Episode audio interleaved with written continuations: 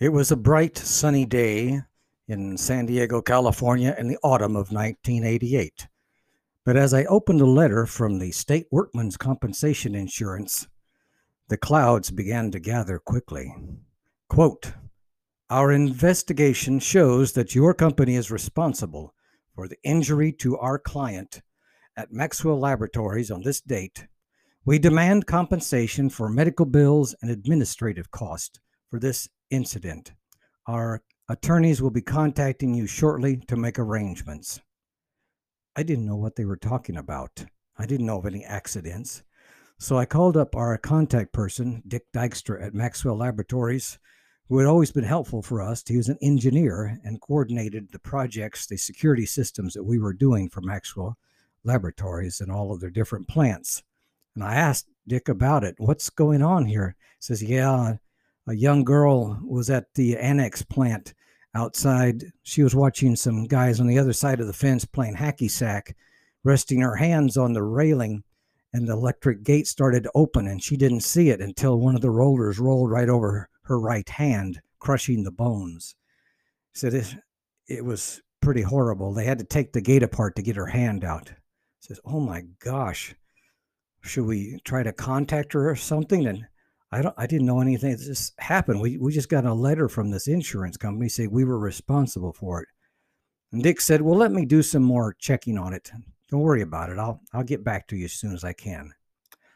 Well, let me fill you in on Dick Dykstra a little bit. He's a wonderful guy, but he was also what you might call an amateur Dick Tracy, private detective. In a couple of instances, he had used his engineering school uh, skills to deduce some facts regarding some insurance claims that two employees had had different times there at his plant. And he was able to get them some pretty good settlements from the insurance companies as they were trying to negate the accident, claiming that it was the own insured's fault. And I says, "Well, that's great. Did they did they pay you something for for the awards you got?" And says, "No. In fact, I never even said thank you." He says, "That's all right. I just do it to help people." I says, That's wonderful. I was impressed. He says, You think you could do something for me? I says, Sure. What is it? Well, I've been writing a book about uh, how to do these things and my exploits and solving these little kinds of crimes and using my own engineering skills. You think you could uh, take a look at it and read over the manuscript and tell me what you think? Well, sure, I wouldn't mind. He says, okay, that'd be great. Well, uh, I took his manuscript home and I tried to read it, and it was so badly written, I couldn't hardly read the thing at all. It was disjointed and it didn't match anything. It had interesting little facts and figures in it, but it was just an unintelligible mess to try to read as a story. But I told him it was a good start and it was a it was a great thing to do, and I hope he keeps it up. You have to have respect for everyone. And treat them as if they're the most important person you know. Even if they haven't proven it yet, treat them with great respect. And I did that for Dick. And I didn't think too much of it since then, but this is almost a year later when this episode happened. So when he said he was going to do some checking on it, I really didn't have too much uh, hope. Instead, I started uh, getting ready to contact our attorney to contact their attorney and fight this case, whatever it was. I wanted to know what was this evidence and what was this investigation that they had done. Well, uh, just uh, the very next day, Dick gets back to me and says, I have some information printed out for you. Okay, that'd be great. So he showed me his information, his investigation. He had taken decibel meters to measure the ambient noise levels at the factory plant where the door was open. He measured the angles of view where the uh, client had been standing. He took down information about building codes and how the gate was constructed. He contacted the manufacturer of the gate itself to see what uh, requirements they had. He estimated the driving distance and the time it would take for the gate to open when a truck drives up to the gate. The gate was automatic. When a truck would drive up to the gate to leave the factory, it would automatically open the gate.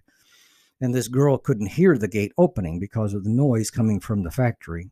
Well, he gave me this long written report as evidence that it wasn't really our fault. And he convinced the uh, upper ups at this uh, Maxwell Laboratories that uh, they shouldn't be pressing it against our company, which was a big deal because this girl just happened to be the daughter of one of the head engineers for Maxwell Laboratories, who happened to work in the assembly plant there for capacitors. Well, when he got done and gave me this report, I was impressed, to say the least. I took a copy of this report and I mailed it with a letter to the insurance company saying, Our investigation shows we were not at fault. The engineer from Maxwell Laboratories claims we were not at fault, and I demand to see what evidence you have to the contrary, or we will be taking you to court for making false claims and threatening our family members over this case. Well, we never heard another word about it. Not a thing. So, my point is that when somebody confides in you, tries to tell you that they're doing something important, give them the respect that they need because it may come back to save you in the, in the future. This could have been a big deal. This was probably a million dollar case, and we certainly couldn't afford it. Our insurance company would have canceled us. We were in the middle of a long term contract with Maxwell, Maxwell Laboratories, which would probably have been canceled but all because I took the time and effort to give encouragement to Dick Dykstra in his work on his investigating abilities. He did all this work for me for nothing. You can bet that I thanked him for his efforts and offered him anything I could. Well, that's my story for today. This is Stanley Diaz. Until later, thank you.